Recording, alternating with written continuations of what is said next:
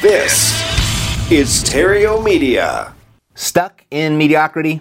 No, I mean, no matter what you try, you just can't seem to escape it? Well, it's not your fault, and I'm going to tell you why. And I'm also going to tell you how to get out of your mediocre financial rut on today's episode of Financial Freedom Friday.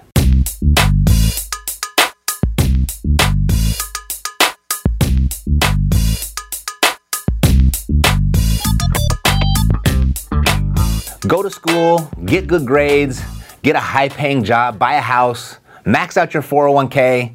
And, and, here's the latest recommendation being piled on top of all that mediocre advice. You see, you could save 10 bucks a week, every week, for the rest of your life if you just cut out two lattes per week. None of that old antiquated advice is going to make you wealthy. None of it. Especially eliminating the coffee thing. I don't know why everyone's piling up on coffee. And I'm more than comfortable saying that this advice won't get most people even to a comfortable middle class status either. You know, when you consider the median income in America is $48,000 per the Census Bureau, and in their latest report, it's also pointed out that 15.2% of Americans live below the poverty line. Now, that's a snapshot of today, but over a lifetime, it doesn't get any better, as per the Department of Health and Human Services shows in their studies that 95% of today's 65 year olds are not prepared to retire. And that includes all demographics from all levels of income.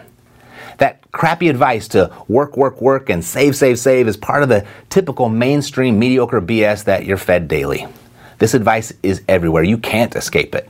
You know, radio personalities and TV and magazine articles, the front of page of uh, Bloomberg and the bloggers. It's a daily bombardment of mediocre advice streamed from mediocre people that leads 95% of the population to their 65th birthday scratching their heads wondering what happened. With their last third of their life, that's all they got left to make up for all the lost time following that mediocre advice. Love or hate what I'm saying, those are the numbers. So, is the advice inadvertent or is it by design? I mean, is there a conspiracy there somewhere? I don't know, maybe, maybe not. But does it really matter if there is? You see, what we know is that a very small portion of the population wins life's financial game by following this advice. A very small portion. That's indisputable. So, if you want a different outcome than what most are getting, then you're going to need a different strategy. One that goes beyond the mainstream betrayal of climbing the corporate ladder, stock market investing, qualified retirement plans, life robbing frugality, and sacrifice. So, who am I to share such information and take such a position? Well, to begin, I figured it out before it was too late, thank God. I have financial freedom, the form of freedom that very few have. And you know what? It had nothing to do with a job, a 401k, my primary residence, or sacrificing my mocha frappuccino twice a week.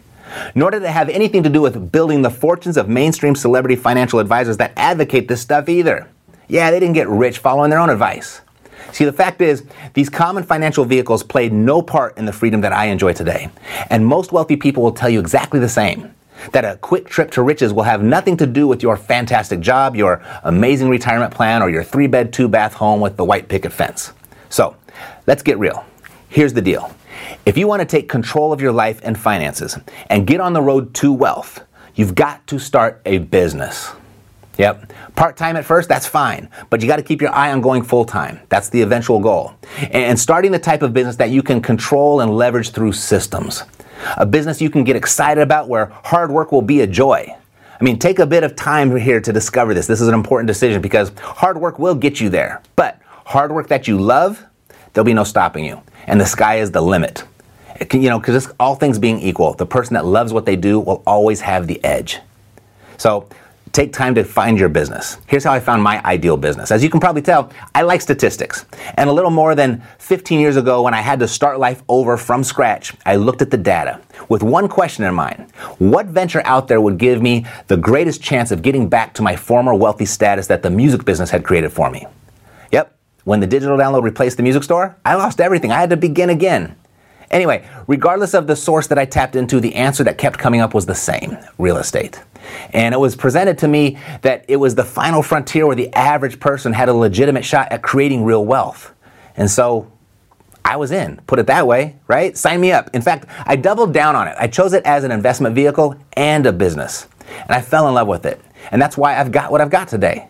And if real estate investing is the business you're considering and you'd like some help with it, meaning having my team copy and paste my business into yours, and then just go ahead and we'll customize it just for you and your market. We'll launch your first marketing campaign and then we'll train you on what to do when your phone starts ringing in the next few days. We can do all of that for you in 48 hours. But first, let's get on the phone and brainstorm some ideas as to what will be best for you. I mean, maybe it's not us, and that would be perfectly okay. We'd be happy to share some resources and point you in a direction that might be a better fit. Or maybe it is us, and that would be great too. Let's see. Go over to reiace.com. You'll see a short little video there that explains the whole thing. And if you like what you see, fill out the form, and then we'll go ahead, we'll hop on the phone, and we'll go from there. Alrighty, I'll see you next week on another episode of Financial Freedom Friday. Take care.